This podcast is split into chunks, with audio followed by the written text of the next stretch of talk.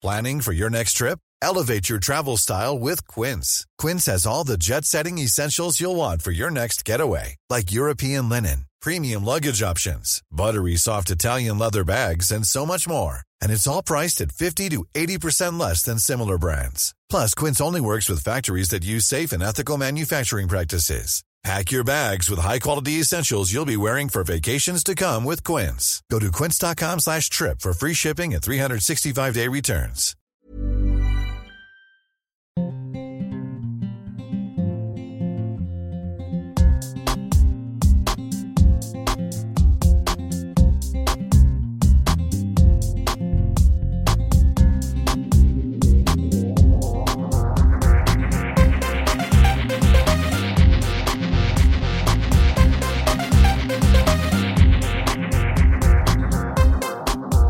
Hej Christian! Hej Tobias, Välkommen till Golfpodden säger vi. det gör vi. Nu börjar vi ju komma igång så att säga, även i den här äh, säsongen. Det går av bara farten. Det börjar rulla på nu. Ja det gör det. Absolut. Nu är det ju faktiskt tredje gången som vi Ja. hälsar välkomna. Ja, och det gör vi tillsammans med vår samarbetspartner Golf Placir. Ja, just det. Som jag har precis nyligen rest med. Ja, hur var det? Ja, det var ju gött. Jag har ju varit i Abu Dhabi. Abu Dhabi kanske det heter. Du Ja. vet vad jag menar. Ja, Abu Där har jag varit. På klubbresa med Karlstad Golfklubb.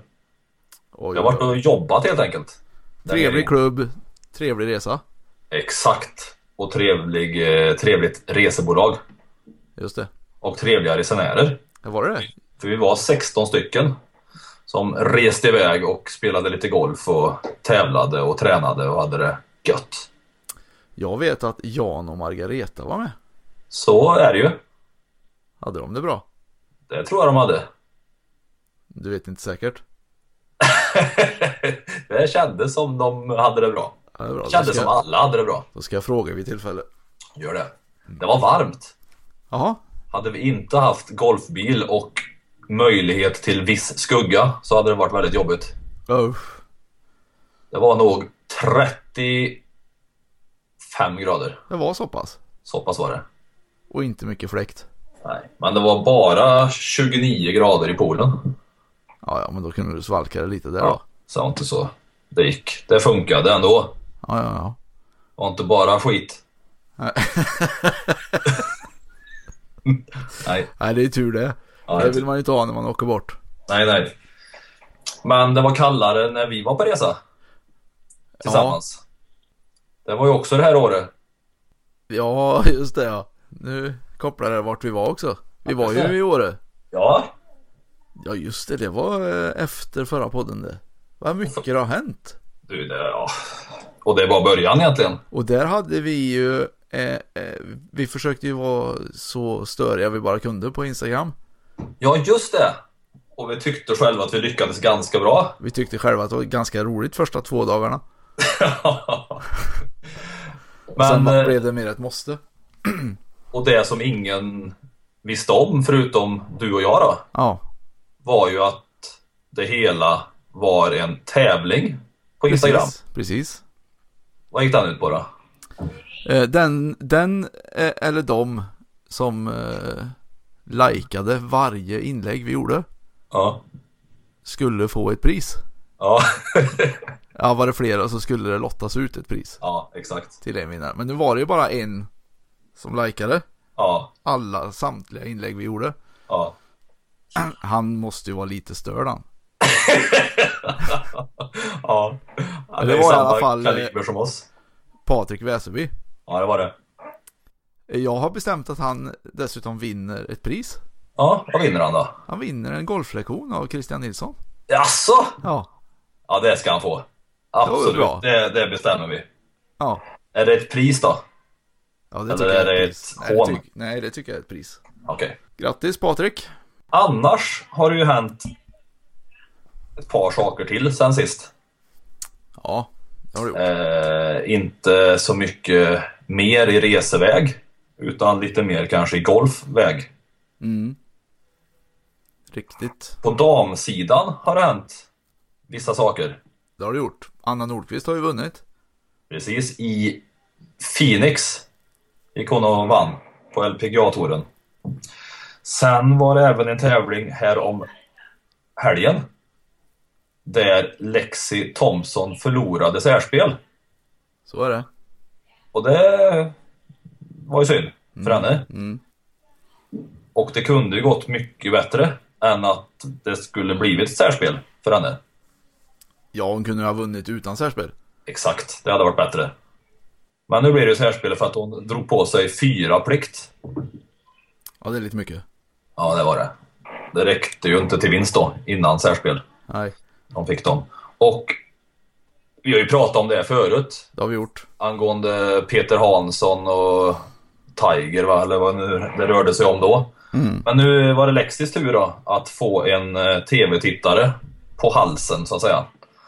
Som kontaktar Toren och säger att denne har sett någonting på tv-sändningen.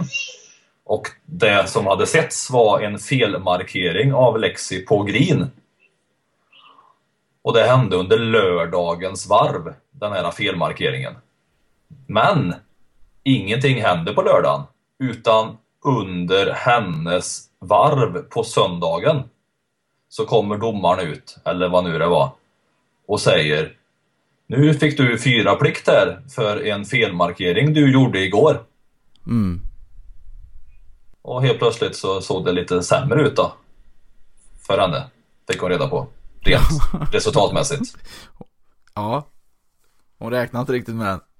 Kanske inte. Och det här är ju så, ja, det är ju så jävla dåligt. Att det ska gå till så här. Ja, visst är det det. För nu fick hon två plikt för själva händelsen. Att hon hade gjort en felmarkering. Och det har hon ju faktiskt gjort. För jag har sett eh, inzoomade bilder på hennes markering och den är ju inte snygg. Så visst har hon gjort lite en konstig markering. Kan du inte bara förklara exakt vad det är som händer då? Hon kommer från, som det ser ut, sidan mot sin boll. Ja. markerar med sitt mynt på sidan om bollen. Lyfter upp bollen, lägger sedan bollen, som vi kan kalla det, framför myntet. Okej. Inte vid sidan av, utan framför då. Okej. Det vill säga flyttar bollen nästan 90 grader. Mm. Så att det, det syns ganska tydligt. Och visst, det är väl inte snyggt. Men att det ska krävas plikt i efterhand och så vidare är väl det som är dåligt, tycker jag.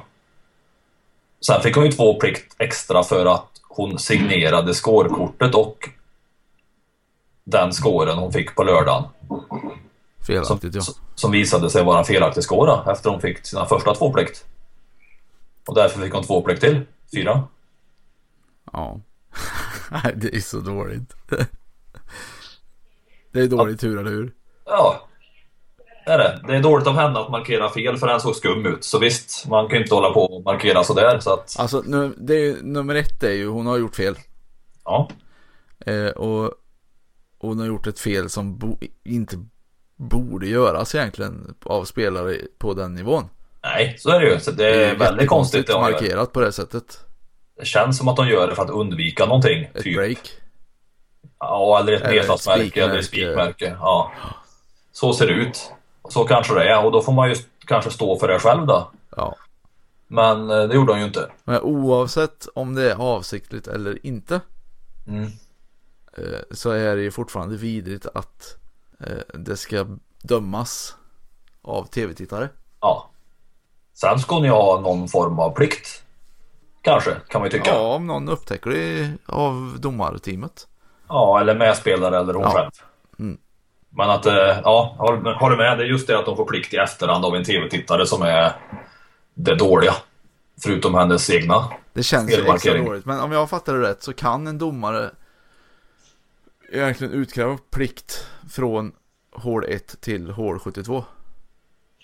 Ja, i efterhand menar du så att säga. Ja, men alltså, ja, precis. Ja, Att så, det spelar ingen roll egentligen. Han kan komma på 71 hålet och ge plikt för andra hålet. Ja, så verkar det vara. Ja.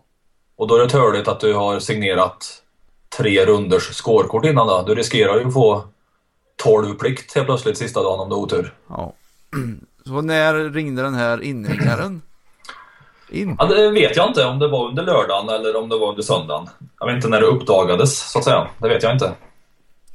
Det är rätt märkligt att bara in har sett det också.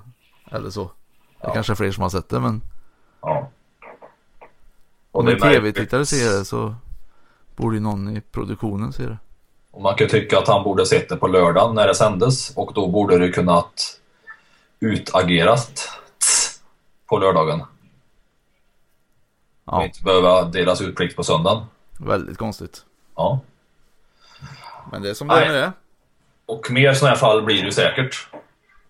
Det börjar ju staplas på nu. Så att det fortsätter väl så länge som eh, det inte sker någon regeländring mot detta.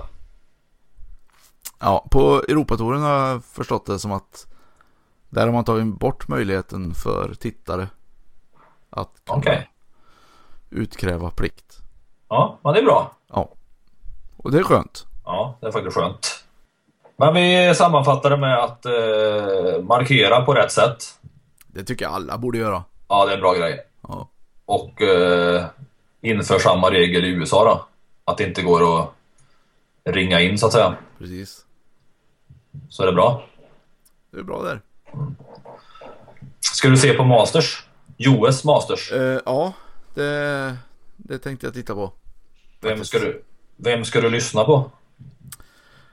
Ja, alltså nu är ju då Fredrik Andersson Hed gör ju eh, debut va som expertkommentator på SVT. Så är det ju. Eh, och honom gillar vi ju. Ja, det gör vi ju. Han är ju rolig han faktiskt.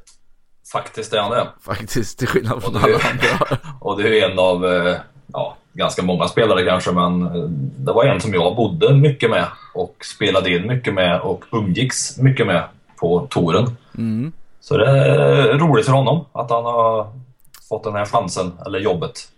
Tycker Väldigt jag. roligt. Mm. Nej men så SVT måste jag ju titta lite på. Ja, vi måste kolla, vi måste granska honom. Så är det ju. Men innan vi ska lyssna på Andersson Hed Ja. så ska vi faktiskt lyssna på två stycken andra personer.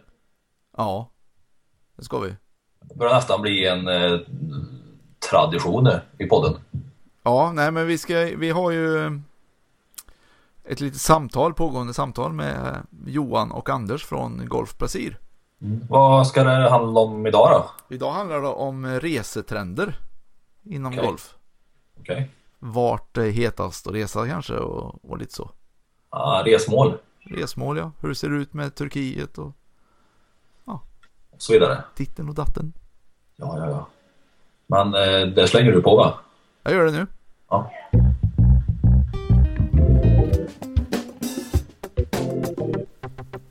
Jag skulle gissa att eh, resenärernas eh, önskan eh, skiftar lite från eh, tidpunkt till tidpunkt. Vad är det som gäller just nu bland resenärer? Vad är det som efterfrågas just nu? Jag skulle nog säga att just exakt nu så är ju eh, trenden inom golfresor samma som inom resor överhuvudtaget. Och det är ju stor påverkan av det världspolitiska läget.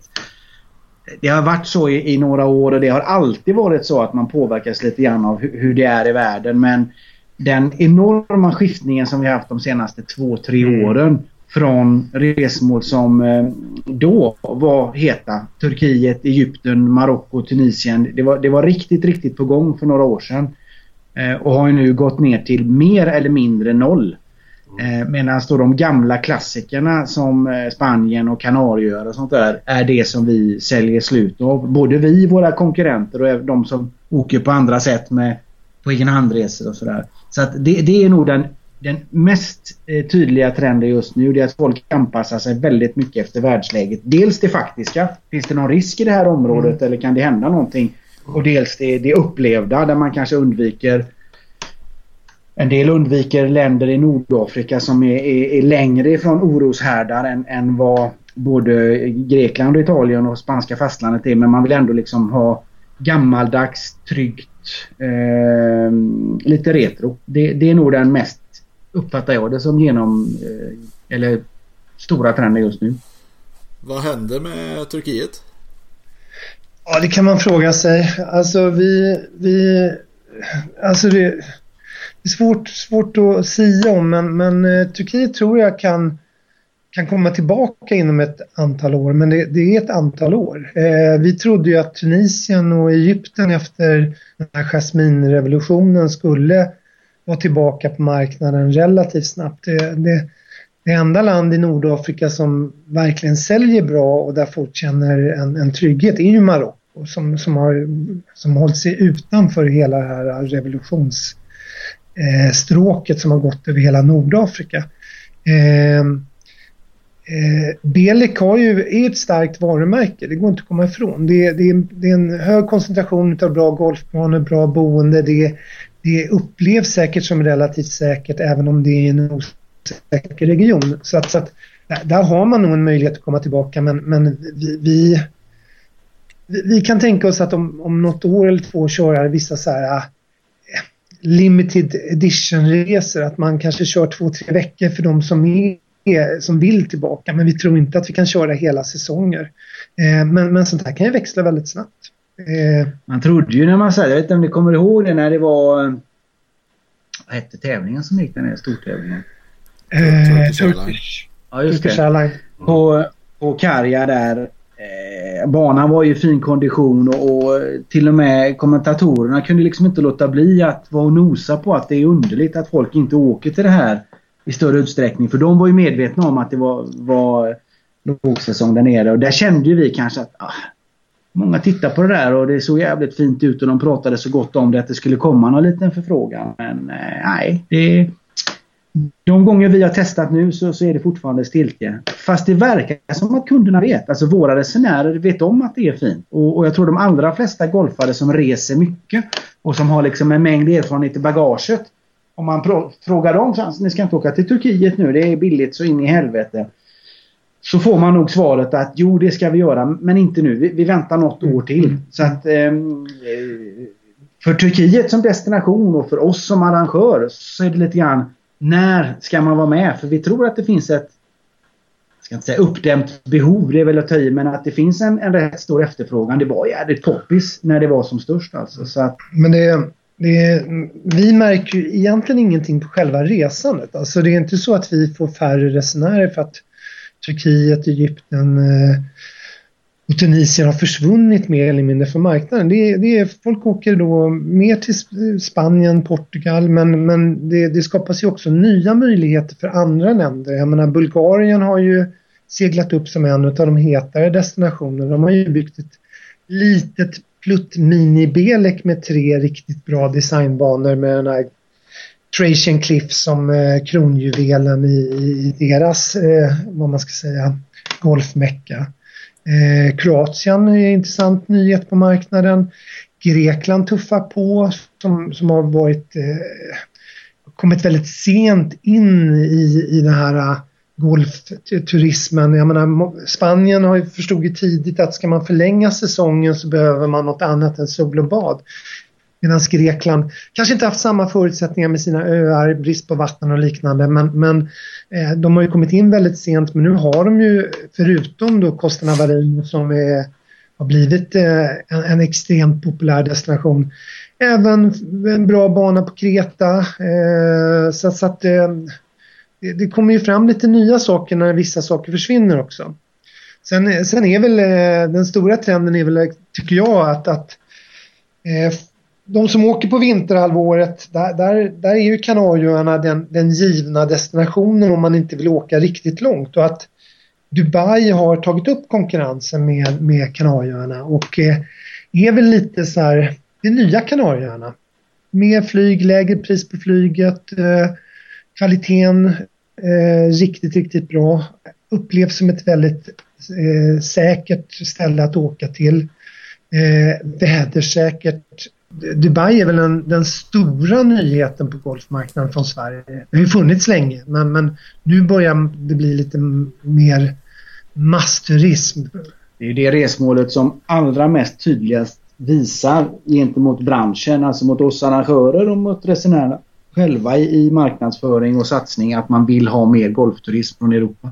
Man är extremt målmedveten i att, att skapa nya anläggningar och förutsättningar för att liksom bredda sin från bara lyxlyx till att ha det lyxigaste och bästa men även det som är riktigt, riktigt bra men kanske inte fullt så jättedyrt. Så att där, eh, där, tror vi att det kommer att, öka ganska rejält de närmaste åren. Mm. Typ av resa då? Finns det några trender i, i sånt också? Att det kommer mer och mer specialresor eller träningsresor eller?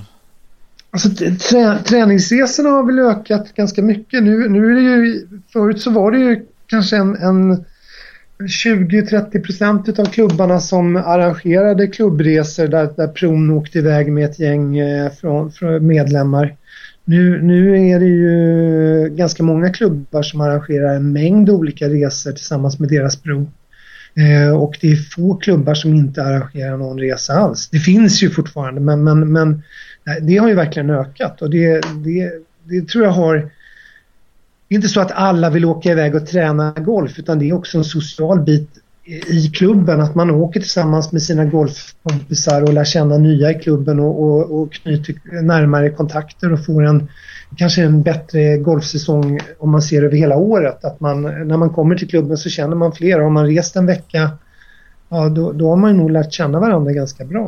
Jag tror den har ändrat skepnaden också. Den, alltså de här klubbresorna för ett par år sedan var ju en driftiga pros mm. som gjorde det väldigt mycket i egen regi. Eh, nu är det ju mer att många golfklubbar vill och är i viss mån tvungna att ha året runt verksamhet.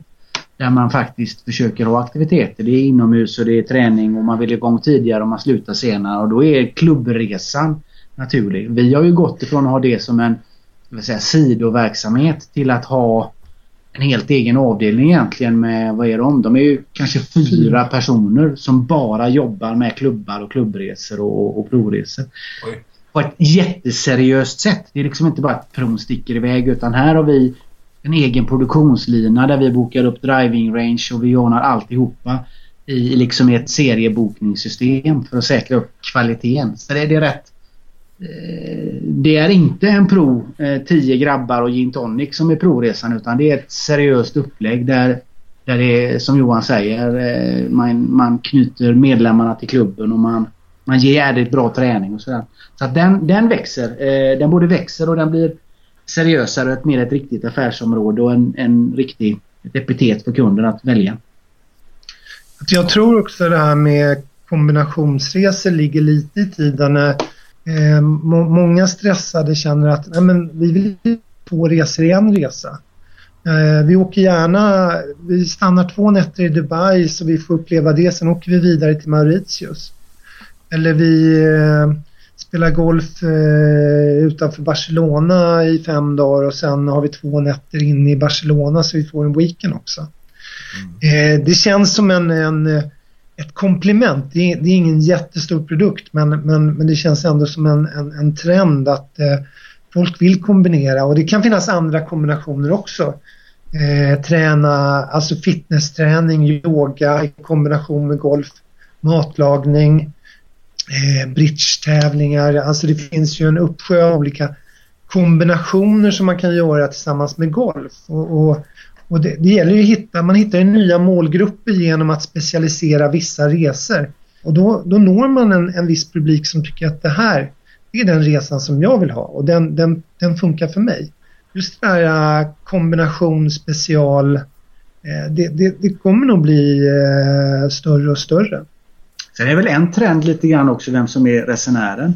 Just nu är det ju så att nu är det ju 40-talisterna i sitt esse när det gäller att, att bränna av sina förmögenheter istället för att ärva ner dem till sina barn. Så att vi jobbar ju mycket som jobbar i branschen med att hitta produkter som passar eh, den här målgruppen som nu är någonstans mellan eh, kanske säga att de är runt 60 eller 65 eller där kring kanske 70 till och med som lägger mycket tid, energi och pengar på sitt golfresande och ställer rätt höga krav.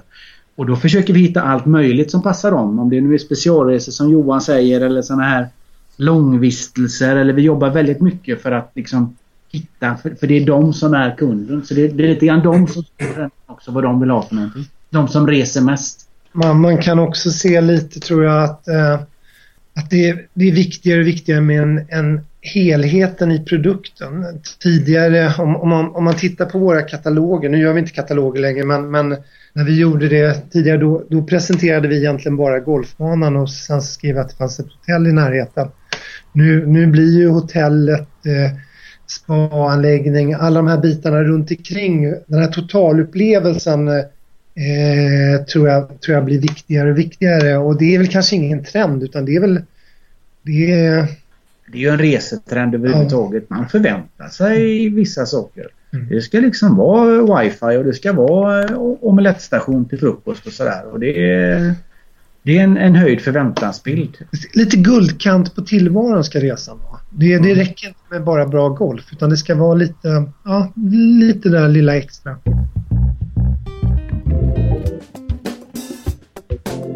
Jaha, det var ju roligt att du har varit i den nya Gran Canaria då kan vi säga.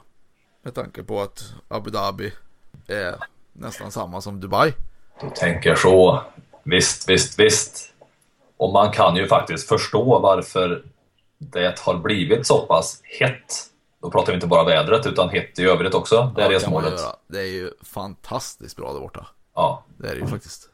ja, alltid bra väder, alltid, om inte man åker på sommaren då, lagom varmt. Ja. Bra golfbanor, bra käk, allt är bra. Inte så långt att resa heller. Så att visst. Det är ju samma flygtid som till Gran Canaria. Ja, det är det. Ja. Till eh, Georgia är det lite längre resväg. Ja, Skulle jag kunna tro. Det kanske är en, en åtta timmar. ja Nio. nio. kanske till och med. Ja, något sånt där. Mm. Men dit har många rest iväg nu. Det är Oj ju då. bland eh, våra två svenska vinnarhopp. Eller är det fler? Men då tänker jag på Stensson och Norén då. Det är bara Så- de två som ställer upp ja. Ja. Våra två svenska vinnarhopp. Och båda är ju faktiskt topp 10-rankade nu på den här uh, världsrankingen som vi har gått igenom. Mm. Mm. Undrar om det har hänt förut, att vi har haft två stycken topp 10 i världen. Men nu ligger Norén på tionde Han plats. ligger tionde. Ja, jag vet inte faktiskt, men det känns som att Ja, jag vet, jag vet ju lite mer Ja. än vad de flesta vet Oh. om just det här. Ja. Så du kan ju berätta hur det ligger till lite mer då. Ja, jag kan berätta att eh, Norén eh, hade inte statistiken sett ut som den gör från just den här tävlingen. Då hade jag trott att Norén skulle gå och vinna Jaha. faktiskt. För att eh, den här banan tror jag passar honom som en liten gjuten handske. Uh, Du vet ju själv hur bra närspel han har. det vet jag själv. Ja. Och det är ju bra att ha på Augusta. Det har vi pratat om förr. Ja, jag tror han kommer göra succé men eftersom ingen tidigare har vunnit första tävlingen Ja. Så um, kommer inte han heller göra det. Nej. Och sen talar det väl, ja, förutom det du säger, lite emot honom att det är en dråbana från 10. Jag tror Du inte det. kan... ja. Du tror inte det talar emot honom? Nej, Nej. För jag tror han har, han kan ju slå en drå, det kan han ju. Men han slår ju hellre en mysfejd. ja det gör han. Men eh, så att, ja, talar emot och talar emot, men det försvårar ju möjligheterna en smula. Tycker jag. Men det tycker inte du? jo, det är klart det gör det. Men det, det handlar ju som du vet mer om inspelen och runt grinerna på den Oh. banan. Och där är han vass. Ja. Sen är det klart att man ska sätta sig i lägen att kunna slå de slagen också. Men ja, nej, det blir spännande. Ja. Jag tror att han kommer topp 5. Okej, vad gött. Mm. Jag tror Stensson kommer vara med och hugga också Det gör han i säkert. år. Ja. Men vi har ju redan berättat vem som vinner. Mm, ja, vem var det? Det har jag glömt bort. Jag har glömt bort det. Ja. Jag sa ju sist, eller fall det var näst sist, att det blir Ricky i år. Mm. Och det tror jag att du har helt rätt.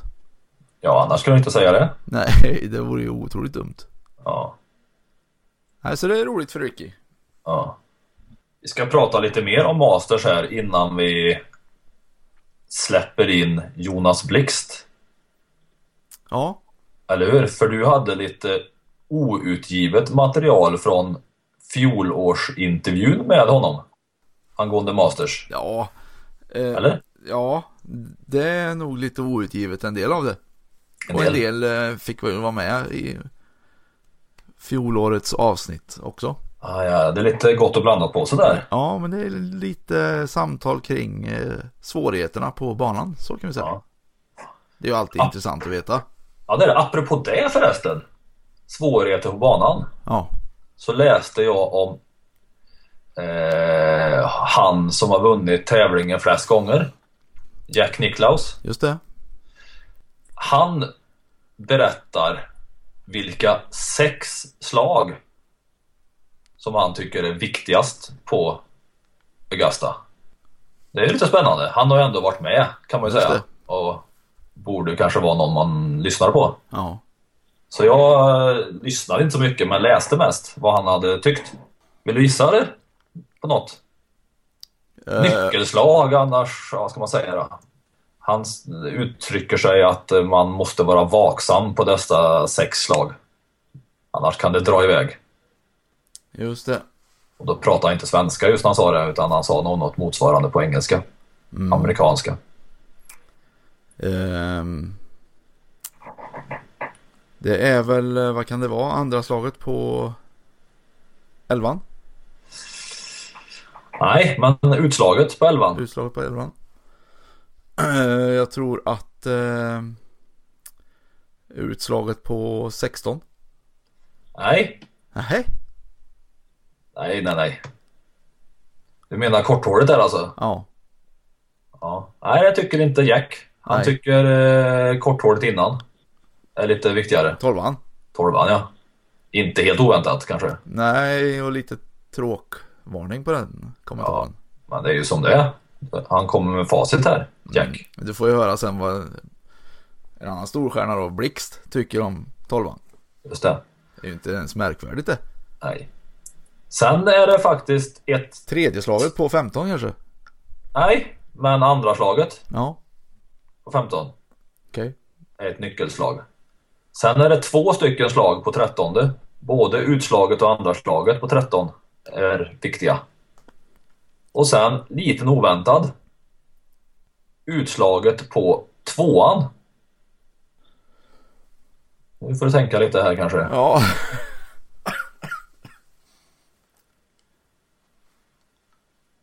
Vilket är det då? Det är inte par 5 va? Ja, det är det ju. Är det Så är det. Jaha. För det är ju en... Du når in på två där. Om du prickar fairway. Det är väl därför som det är lite viktigt då. Även han alltså? Även han nådde väl in där på sin tid innan de förlängde banan med sina metrar. Ja. Så tycker han. Spännande. Ja. Det är ju i alla fall sex slag som jag hemskt gärna skulle vilja slå. Ja. Men du, det lät som du skulle vilja ha slut på 16 också. Ja, men med tanke på hur den grinen ser ut så tycker jag det utslaget är sjukt viktigt. Ja, jodå. Sen sitter väl flaggan rätt snällt sista dagen där den sitter. Men visst, det är väl... Spelar fyra varv. Ja, det gör det. Det gör det. Förhoppningsvis. Om det går bra. Jo, det kanske var sista varvet han menade. Nej då, jag tror det är så här. Han tycker, oavsett dag och flaggplacering. Han har ett, eh, eh, ett sjukt rekord han. Jack Nicklaus. Jaha. Som jag tycker man kan lyfta lite på hatten. Ja, lyft, lyft. Han har ju vunnit Masters Sverige sex gånger. Ja. Sista gången han vann, Ja. då hade han spelat tävlingen 28 gånger innan. Ja. Du menar att det är ganska många gånger? Det är helt sjukt det. Han har alltså varit i total världstopp i tre decennier. Ja. Ja, det är bra gjort. Han Du vann. kan, kanske behöver låta det sjunka in lite för att förstå. Säg det igen då. tre decennier alltså. ja men de flesta, de flesta stjärnor har kanske fyra, fem, kanske upp till tio år med lite tur. Ja. Som de är riktigt, riktigt bra. Ja. Nej då, inte Jack. Han biter ihop Twen- 26. 28 tävlingar. Ja, till och med 28 ja. Han vann 86 senaste gången. Då var han 46 år. Och han var väl Ja. 26 första gången han vann va? Tror jag. Ja, du ser. Du ser. 20 års spridning. Men eh, en annan favorit i år, eh, Phil Mickelson, som har vunnit där förut och ses lite som en av favoriterna. Om han vinner i år Mm. så blir han äldste vinnaren. Då slår han Jacks äldsta vinnare-rekord. Är han 47? Han är äldre än 46 i alla fall. Ja. Det är en sak jag vet. Sen vet jag inte riktigt. Men så är det. Minst alltså. Minst jag. Jag har en annan eh, liten skön statistik att bjuda på också. Jaha. Om Masters? Mm. Ja. Ut med. Jag kan ta någonting så länge. För du letar lite nu ser jag. Ja. Vet du vilket land som har flest segrar? I US Masters? Nej, vet jag ju inte men... Mm. Man vill ju gärna gissa på USA. Då tycker jag du ska göra det. De har väldigt eh, särklass flest segrar. Det är nu det blir knivigt när jag frågar vilket land har näst flest segrar? Ja. Just det. Ja, Vad ska man tro där då? vad ska du tro? Räknar man Storbritannien som ett land då eller? Eh, Kan du nog göra.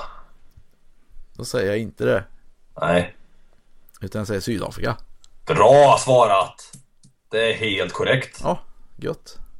Då har vi Gary Player som vann, eller har vunnit, han kanske kan vinna igen. Ganska osannolikt. Men han har vunnit tre gånger. Då blir han äldsta vinnaren om han vinner nu. Ja, Gary Player. Tror du inte det? ja det tror jag. Ja. Han har tre vinster. Och så har vi Schwarzel.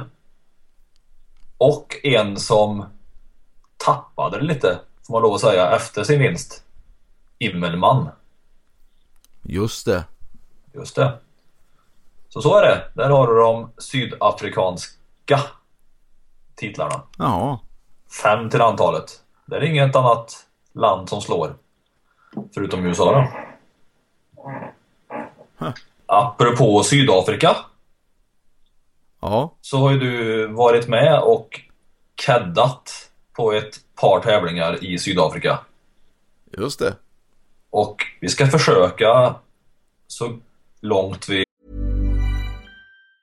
Mom deserves the best, and there's no better place to shop for Mother's Day than Whole Foods Market. They're your destination for unbeatable savings, from premium gifts to show-stopping flowers and irresistible desserts. Start by saving 33% with Prime on all body care and candles. Then get a 15-stem bunch of tulips for just $9.99 each with Prime. Round out Mom's menu with festive rosé, irresistible berry chantilly cake, and more special treats. Come celebrate Mother's Day at Whole Foods Market. Mom deserves the best, and there's no better place to shop for Mother's Day than Whole Foods Market. They're your destination for unbeatable savings, from premium gifts to show-stopping flowers and irresistible desserts. Start by saving 33% with Prime on all body care and candles. Then get a 15-stem bunch of tulips for just $9.99 each with Prime. Round out Mom's menu with festive rosé, irresistible berry chantilly cake, and more special treats. Come celebrate Mother's Day at Whole Foods Market.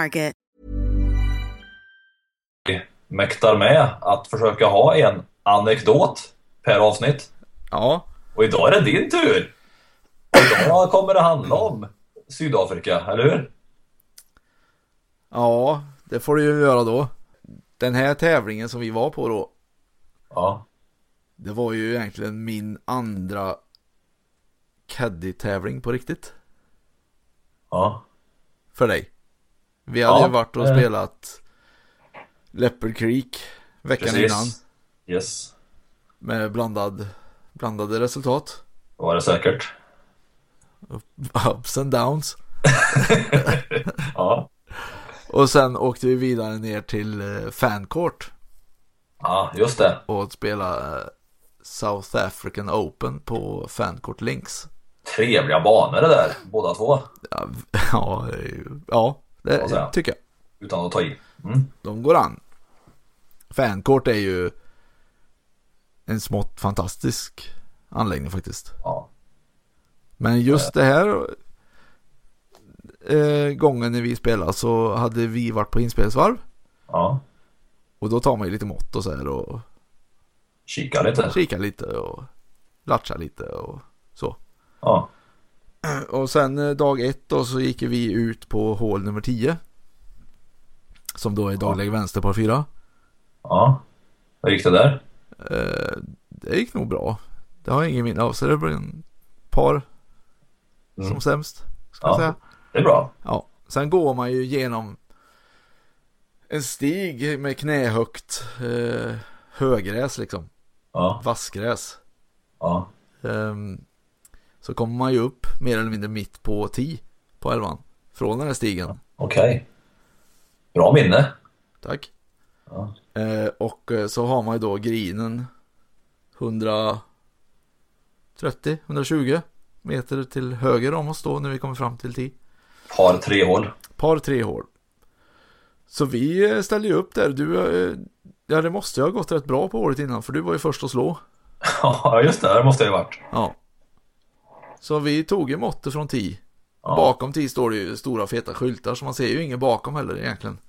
Det är Nej. reklamskyltar det är ju. Ja, i det här fallet hög va? Hög reklamskyltar. par meter Ja, hög. ja, Ja. tre meters typ. Ja. Eh, Så vi tar ju måttet från 10 och eh, du slår ett slag med flaggtäck.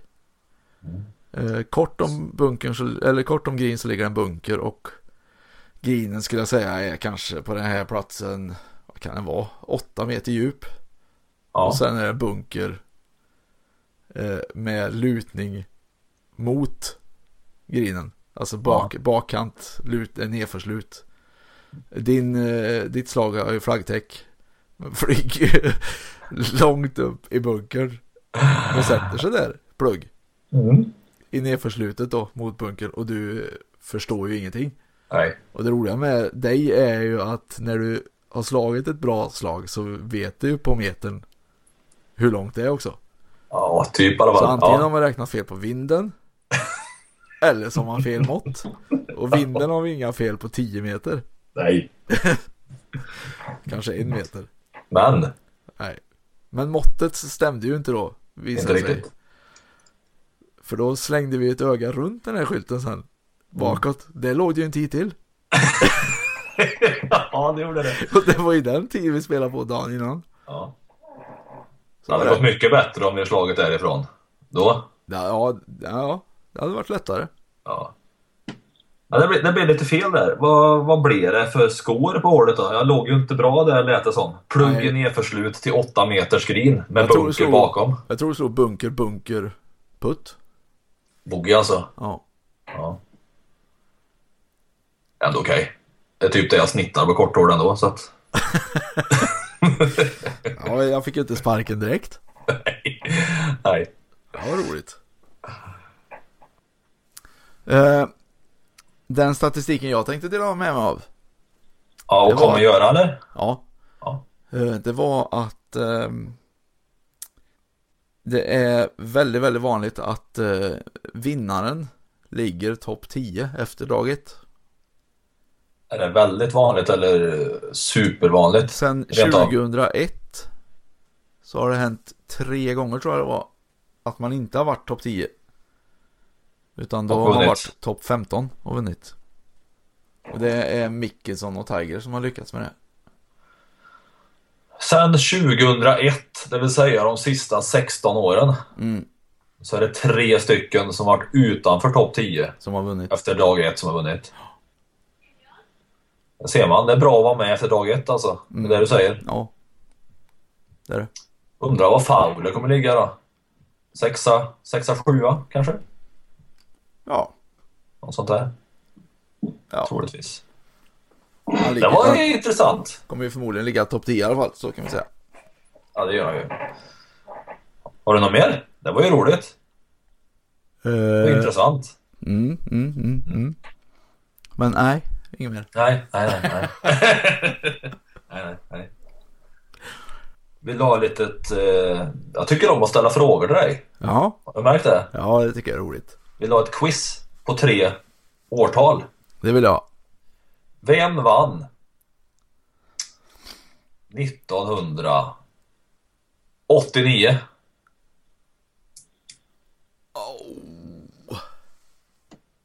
Nej.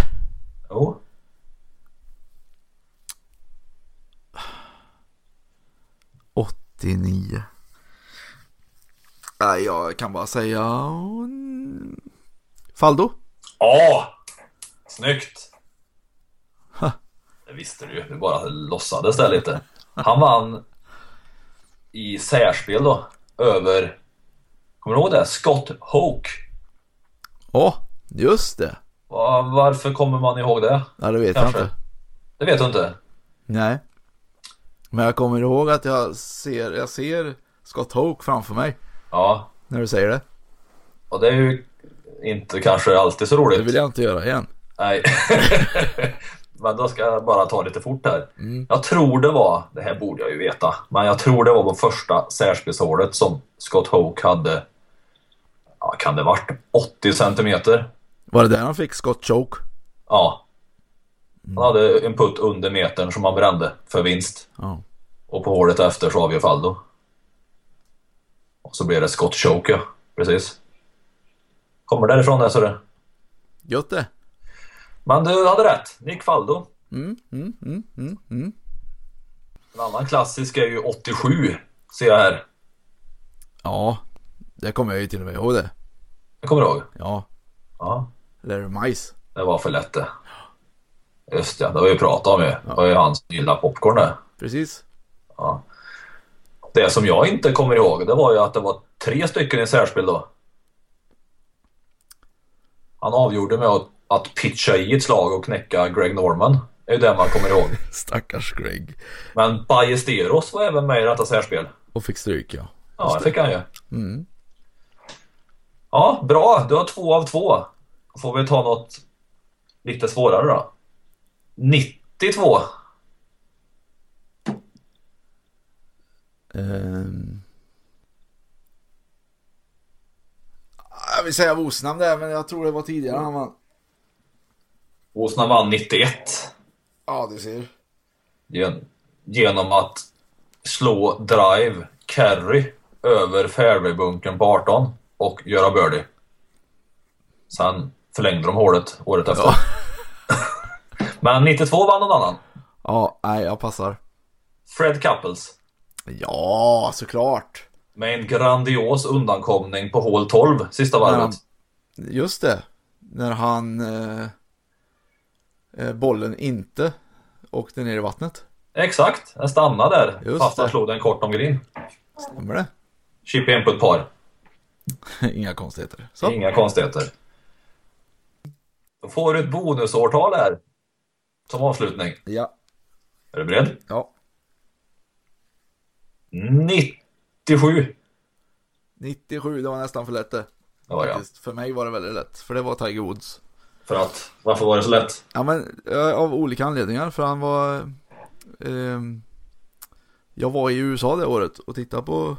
Följde hans karriär det året kan vi säga. På rätt Jaha. frekvent. Okej. Så jag hade rätt bra koll på honom just då. Det var på Ja. den tiden jag gillade Tiger. Faktiskt. Han vann med 12 slag för övrigt. Ja, gjorde han? Ja. Var han inte så, lika sur då? Nej, då Nej. var han ju ung och eh, tyckte golf var det bästa han visste och Var han till och med karismatisk? Jajamän. Ja, du ser. Vem kom tvåa då? då? 12 slag efter. Uh, Tom Kite har jag för mig. Han är bra. Riktigt bra. Ja, Han hade relativt stora glasögon han. jag vet att han blev nästan hånad av Tiger. Också på spelmässigt på tredje, fjärde dagen. När Kite sköt 70 då sköt Tiger 69. Ja, okej. Och, och när Kite sköt 69 då sköt Tiger 68. Ja. Så var det. Och något varv borde han till och med vara fler slag Men, men oavsett så borde man ha vetat att Kite inte skulle vinna för han sköt 77 första dagen det där året. Och det är inget Då är bra. man ju inte topp 10. Nej, han var inte det då nej. Nej, nej, nej. Nej. Nej, nej, nej. Nej, nej, nej. Nej, det ska bli... Så Okej. det. Så det är ju största seger, segermarginalen det. Ja.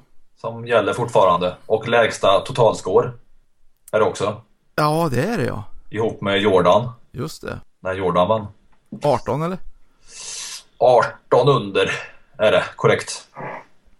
Korrekt. I år tror jag inte det blir lägst vinnarskår. Nej, det är ju som alltid. Det hänger rätt mycket på vädret. Och som det tros så kommer det inte vara 18 under parväder. Nej. Har jag hört. Mm. Vad har du hört? Jag har hört att det var avbrott för åska och skit va, i måndags. Ja. Så, ja. Du hör ju. Ja, ja, jag har hört att det ska blåsa ja. Mängder. Är lurigt det är på den banan när de har så snabba griner. Ja. Nej, blåser det mycket så kommer det bli körigt för dem. Mm.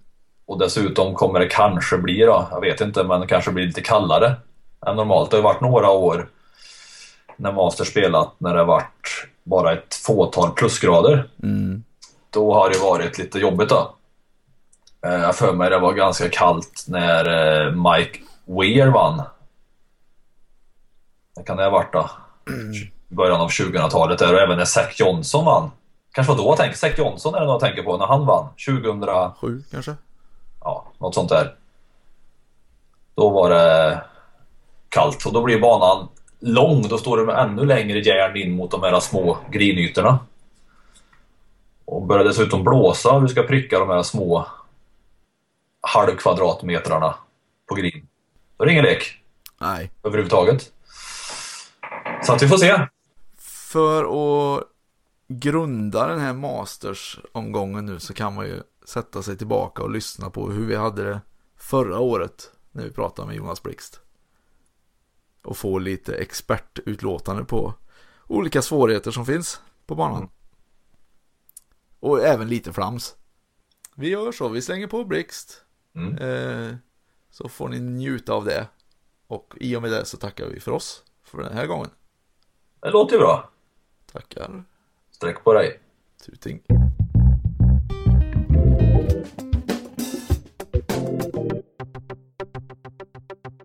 Jag hörde att du jobbar på din vikt, ja. Uppåt ja. ja. Mm. Ja, jag var med i en vikttävling som tog slut alldeles nyss. Ja. Det gick riktigt dåligt. tog, tog torska gjorde jag. Du, du, du har varit jättetyst under den här tävlingen faktiskt. Ja, det roliga var ju att ja, vi hade fyra stycken invägningstillfällen med en månad drygt emellan. Och jag skulle gå ner typ två kilo per gång. Och det började ju med att jag gick upp mellan de första invägningarna. Så jävla dåligt gjort! Så på slutet var jag tvungen att gå ner så åtta kilo liksom. Det blir, det blir lite jobbigt. Men du var ju skitseriös i början och skulle köra LCHF och allt. Ja, jag vet. Ja, jag var jätteduktig i tre dagar. Men det går ju inte. Vad Omöjligt. va, vad åt du då? Pizza och hamburgare och sånt som är nyttigt eller? Ja, ungefär. Lite godis och lite öl och lite chips och Ja, men, ja. sån här bra kost. Fin, god, allsidig. Hela kostcirkeln. Ja, herregud. Ah. Men nu är det slut på tävlingen. Ja, men då blir det påskgodis då. Jajamän. Ska klä ut, klä ut mig imorgon och dela ut lite påskbrev. Vad ska du klä ut dig till? Eh, Ricky Fowler tänkte jag.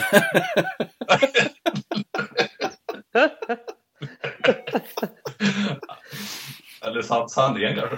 Ja, Ja. han har klätt fint i or- orange han. Ja. Ja, det är han. Oj.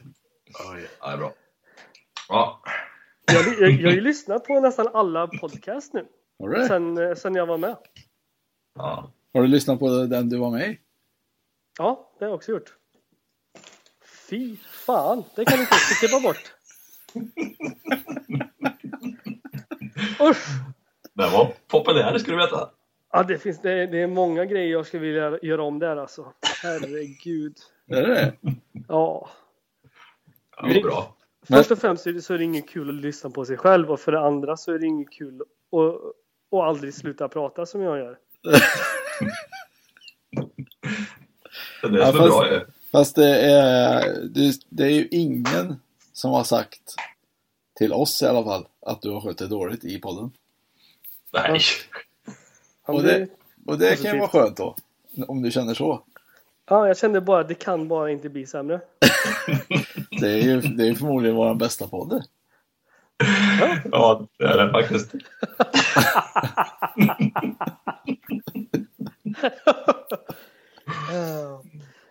Är någon speciell spelare som Augusta passar? Du har ju blivit eh, bästa svensk där och tvåa, så du vet ju lite. Kan man ju tycka. Alltså vilken eh, spelartyp eh, passar det? Ja, det kan man inte säga så. Jo, absolut. Jag menar vissa golfbanor passar ju andra spelare bättre eh, än andra. Ja. Så att eh, jag tror att det passar Babba väldigt bra. Det skulle jag nog sätta ganska mycket pengar på. Um, Phil skulle jag sätta rätt mycket pengar på. Eh, Jordan också. Rory tror jag kan tända till. Det är väl lite om... Alltså, Augusta är ju inte jättetajt. Alltså man har ju fortfarande oftast ett slag om man missar lite grann på rätt Mm, sida. från tee. Ja. Så man behöver inte vara så här jätteperfekt från tee.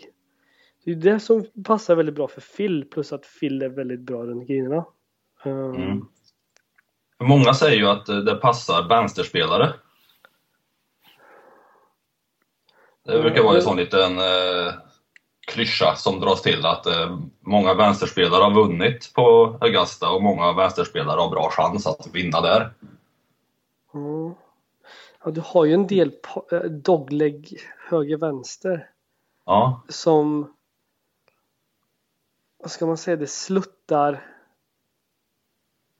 mot den kan man säga. Så man måste nästan slå en drå för en, en högerspelare in i slopet för att den ska hålla sig i fairway och sen så det är ju nästan lättare för en vänsterspelare att slå en fade då. Mm, precis. Eh, det, det kan jag nästan hålla med lite om. Uh, sen är vi lite, ja. ja. Det kan ligga någonting i det. Jag menar. Det är rätt gött att slå långt också. På den Ja. banan. Eh, men sen måste du ju vara så skarp med, med andra slagen att det är mer en andra sla- slags bana kan man säga. Det, du måste veta vart du missar till varje pinne. Det finns alltid en liten bailout till varje pinne. Men det är, det är den enda som finns. Resten är inget bra alternativ alls. Då måste du slå något slag som är otroligt bra för att kunna göra upp and down. Um, Är det därför den passar dig bra? Ja, jag tror jag är en ganska bra eller jag har en väldigt bra gameplan för den banan. Jag vet om man tittar i min eh, yardage book så ser man liksom vart jag vill putta från på alla hål och eh, vart man ska missa eh, till den flaggan och det, det är väl det som man har lyckats ganska bra med de här senaste två åren som jag har spelat det. Att missa på rätt sida men ja, ge sig själv en chans att göra birdie. Det är det, är väl lite så man känner för en golfbana. Att alltid vara på rätt ställe. Är det extra tid som behöver läggas på en sån bana på ett inspelsvarv, tänker jag? Det måste ju vara väldigt mycket jobb att studera olika pinnar, olika bailouts på en sån bana, om inte man har varit där så många gånger förut. Ja, absolut. Absolut. Det är, det är den mest krävande banan på hela, som vi spelar på hela året. eh, På så sätt. Så att eh, man har ju alla pinnar från de senaste åren. Och då tittar man liksom från vart man vill putta eller chippa bollen till den pinnen. Och man vet ju liksom varje gång man slår ett slag om man är död eller om den är bra eller um, på så sätt. Så att um, nej, man lägger en, mycket tid runt grinerna på så sätt. För att mm. från 10 så är den inte så jättesvår. Det är väl, du kan ha lite fördel av att eh, träffa vänster fairway eller höger fairway, men den är inte så jättestor. Uh, stor skillnad på det. För ja, det är mer runt grinerna. Mm. Man ser ju inte så mycket på TV. Man ser ju att det är ondulerat, man ser ju att det är höjdskillnader och svårt. Men man får ju inte hela verkligheten. Men det är helt kört i stort sett alltså om man missar på fel sida. En bra chip är 3-4 meter ifrån då. Ja. Om man är på fel ställe. Ja, men då är det en ganska bra chip också den är 3-4 meter ja. Det, det kan verkligen dra iväg om man inte är liksom, om inte Nashville är riktigt on point. Så att mm. eh, det är väl en Mackenzie-bana. Mm. Och han, han gjorde ju grinerna när Stimpen var runt, kan ha varit sju kanske? Mm. Och då rullar ju då är det ganska bra griner, alltså ganska schysst ondulering på men när de drar upp grinerna i dubbla hastigheten där på 14-15 liksom då... Hur bökar det? Då, då blir det en del lut kan man säga. Och jag, jag tror ju personligen då, jag tror att det är några proffs som jag har diskuterat det här med att skulle de gjort Augusta idag och haft det som en vanlig tävling så hade det varit väldigt många proffs som hade varit ganska irriterade på hur man kan äh, ja, göra en sån golfbana. Men för att de har haft The Masters där så länge och alla vet vilka slag man behöver slå uh, så, så är alla okej okay med det. Ja, det är lite ja, som det blir så. Mm. Precis. Men du, äh, finns det något, många pratar ju om aim and corner som nyckelhård liksom, men finns det några andra ställen på banan som är riktiga avgörande ställen liksom? Ja, jag tycker det är ganska svårt att göra något större skår på något hål för det finns ju inte så jättemycket vatten och det finns inte så jättemånga ställen som du riktigt kan missa det på om du inte total sabbar det runt green.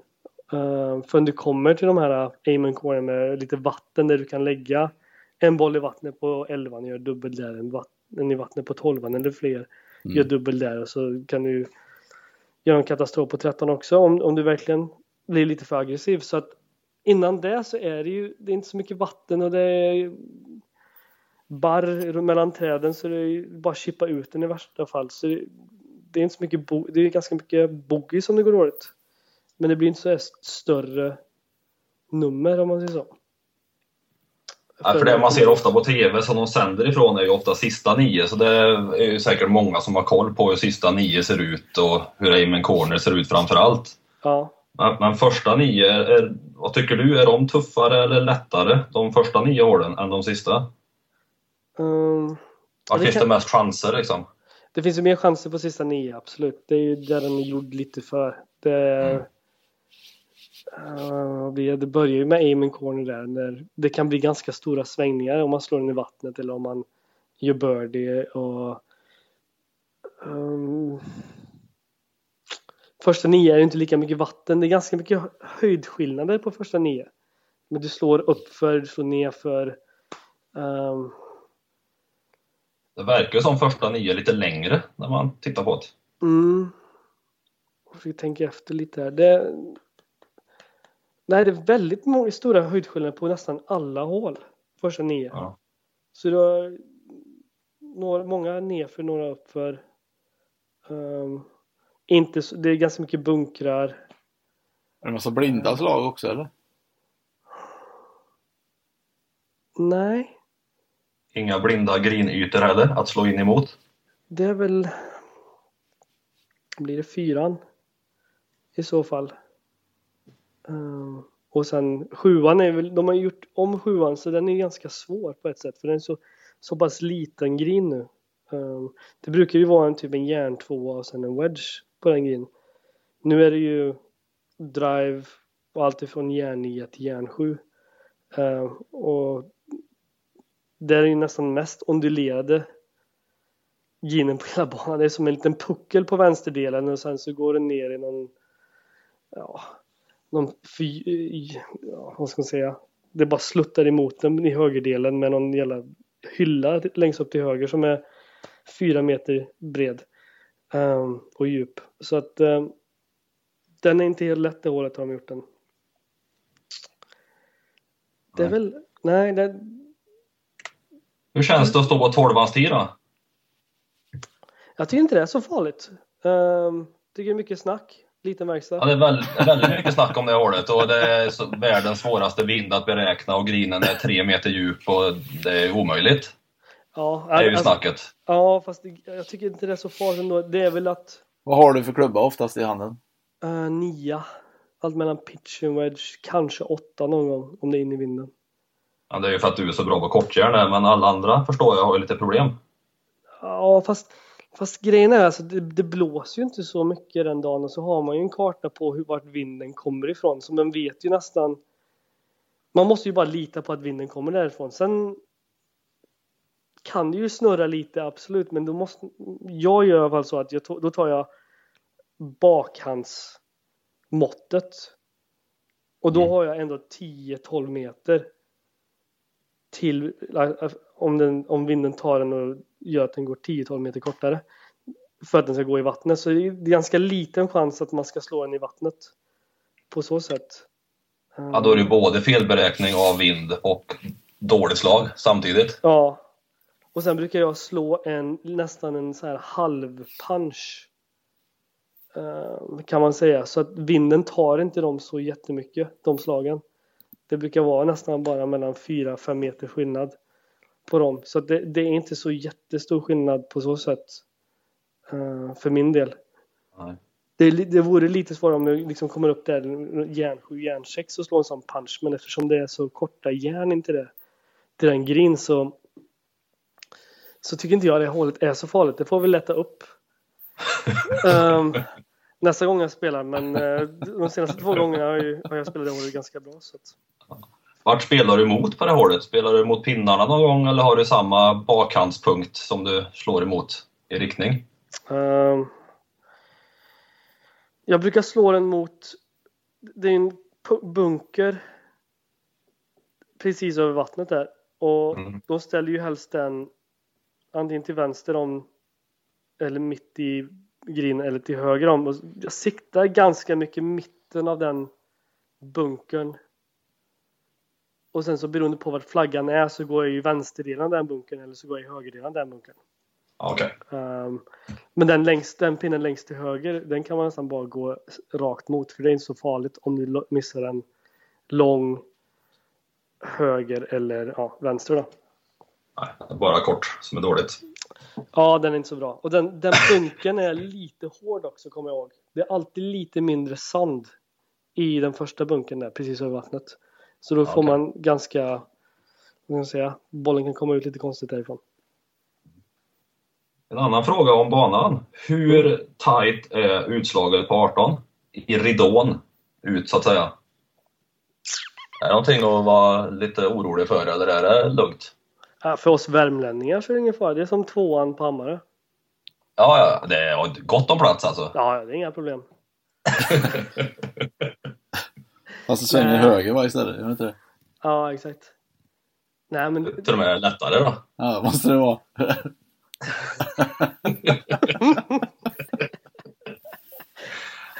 nej, de som inte har spelat Hammarö, det, det är ju... Det har alla gjort. Ja, det, det tror jag. Eller så borde de göra det. Ja. Nej, men det, det är ganska tajt. Det är inte så att man står istället för att slå en stor drå eller stor fade. Ja, du måste ha ganska- hyfsat koll på bollstarten gissar jag. ja, ja, det är väl 15 meter tror jag kan vi tänka mig. 10-15 meter som du måste starta Okej. den på. Så att eh, ja, det går liksom, men det. Det är väl inget kul om du går runt där och slår en, en 10 meter eller liksom 15 meters fade. Då Alltså, har det du inte mycket att spela på. Det utslaget ser ju Ja. oerhört tajt ut på TV faktiskt. Ja, det är jättetajt. Det är nästan lika tajt som det ser ut. Ja, det är det. Ja, och sen så går det kom liksom, om du lyckas med det här utslaget så har du ju Jag har stått järnfyra in till den grinen tror jag som längst. Och den grinen är inte, li, äh, inte lite, äh, stor menar jag. Den är den är jätteliten. Uh, och de bunkrarna och den onduleringen på den grinen. Det, ser inte så jättesvårt ut första gången jag tittade på TV. Då trodde jag att Nej. det, håret var ganska lätt eller det andra slaget var ganska lätt. Det är ju jättesvårt. Är det mycket höjdskillnad också? Är det en del uppför? Ja, du kan titta här. Jag har ju. Jag tog med mig Guiden? ja, mellan plus 6 till plus 7 är det. Uppför. För det ser ut som det är en del uppför på TV faktiskt. Ja, så jag har haft i yards har jag haft allt emellan ja, järn 8 om det inte var med, det var nog järn 9 till 199 yards, vilken är en järnfemma. Och då var det säkert in i vinden, så det var säkert en järnfyra då. Ja. Så att... ehm, nej, det, och sen så står ju människorna alltså fyra meter från green också. och så är den 15 meter bred, hela green. Så menar, missar du? Det är lite bredare än utslaget alltså. Ja, exakt. Man gissar du, fel. Förra året gjorde du två bogeys på det hålet. Mm. Vad hände på dem? Vad håller du på med? Nej, men var det utslaget som satte dig i skit eller var det inspelet att du hade lång klubba in eller så? Uh, för jag tittade Kommer på vad jag. Jag hade ju 199 yards, 164 yards, 194 yards och... Nej, nu sa jag fel. 199, 64, 186 och 165 hade jag till pinnen. Så jag tror jag lyckats med utslagen. Sen är det ju... Ja, andra slaget är ju... Nej, det är inte lätt alltså. Det... Det är väl bara att man missar lite grann. Att, jag menar, slår du lite över green så rullar, ju- rullar ju allting ner ifrån dig och det är ju... Det går ju ganska fort då. Så då slår man inte tillräckligt bra så... Ja, då kom, det blir ganska, vad ska man säga, marginell skillnad på allting. Alltså Ja. slår den lite, slår den perfekt så blir den perfekt, men slår den lite hårt så drar den iväg 3-4 meter direkt. Så att, eh, Men Ja, men andra, andra varvet för- eh, slog du perfekt för då gjorde du birdie. ja, det kommer jag ihåg. Då slog jag nog en järnia tror jag. Bra där. Ja. Pumpdrive. ja. 164 till pinnen, 153 framkant. Yards. Ja. Så att eh, då kan man ju använda eh, backstoppet där. Om den står på första platån. Ja, Men det? måste göra stor skillnad. Ja. 15 meter bred är den. Eller 15 yards bred är green. Ja, det är ju lite. Det ser mycket bredare ut Ja. på och TV. Sen, och sen på toppen är den 20 yards eller 18 yards bred. Mm. Och 35 yards djup. Så att, eh, och så står det ett uppförslut. Så nej, den är... Jag vet inte vad jag ska Ja. jämföra med riktigt. Men den är tuff. Hammarös tvåa. Nej, nej, verkligen inte. Jag spelar Hammarby två alla dagar i veckan. Jämfört med det året. Ja. Men det, det är ju lite som du säger att andra slagen, eh, inspelen, känns ju rätt avgörande överlag då på banan.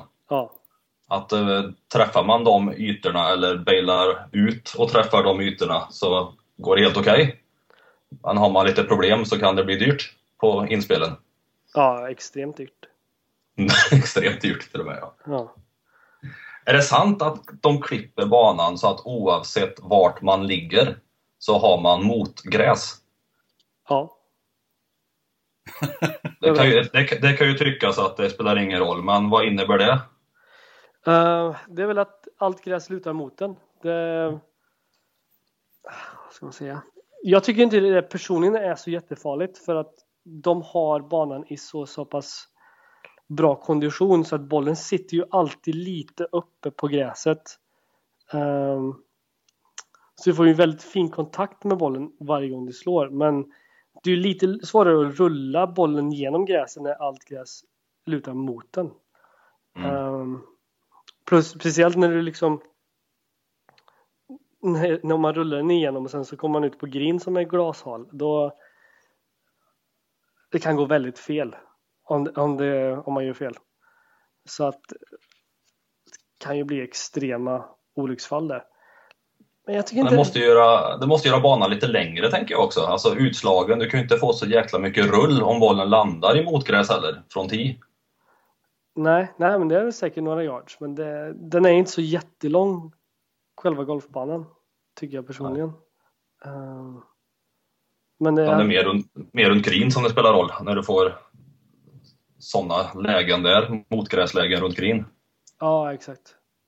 Men det är väl inte, alltså jag trodde säkert, jag trodde att det var en stor skillnad när jag spelade men eller innan jag kom dit men alltså det är ju så fantastiskt skick på den golfbanan så är det ju helt fantastiskt. Det är, jag menar allting från greenerna till fairways till blommorna. För till exempel de lägger ju grä, eller is på alla blommor veckorna innan. Ja.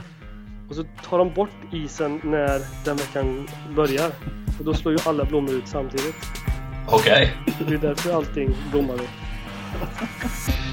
den, genomtänkt. Det kan, Ja, kan. man säga. hur skulle de annars göra? Ja.